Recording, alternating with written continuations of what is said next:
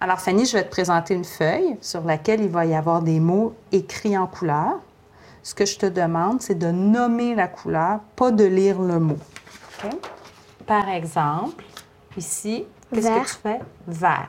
Alors, on y va? Es-tu es prête? Puis tu essaies d'aller le plus rapidement possible. Et c'est parti. Vert, jaune, rouge, noir, bleu, euh, vert, bleu, rouge, bleu, bleu, rouge, bleu, rouge, bleu, noir, vert, jaune, noir, vert. Bravo. Fanny, est-ce que tu peux m'expliquer comment tu t'y prenais pour nommer la couleur, mais pas lire le mot qui a été écrit? J'essayais de prendre la première lettre sans lire le reste du mot. Donc, juste regarder, par exemple, ça, puis dire, ça, puis pas lire. Puis là, dire, c'est cette couleur-là, Oui. je dois la nommer.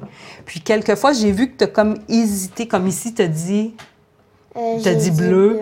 OK, est-ce que tu peux m'expliquer ce qui s'est passé? Est-ce que... j'ai lu le mot complet. T'as lu le mot que C'était un complet. petit mot et que j'ai... OK, donc le mot était plus rapide à lire. Fait que donc, tu l'as lu, puis c'est ce qui est sorti. C'est ça? OK. Merci beaucoup.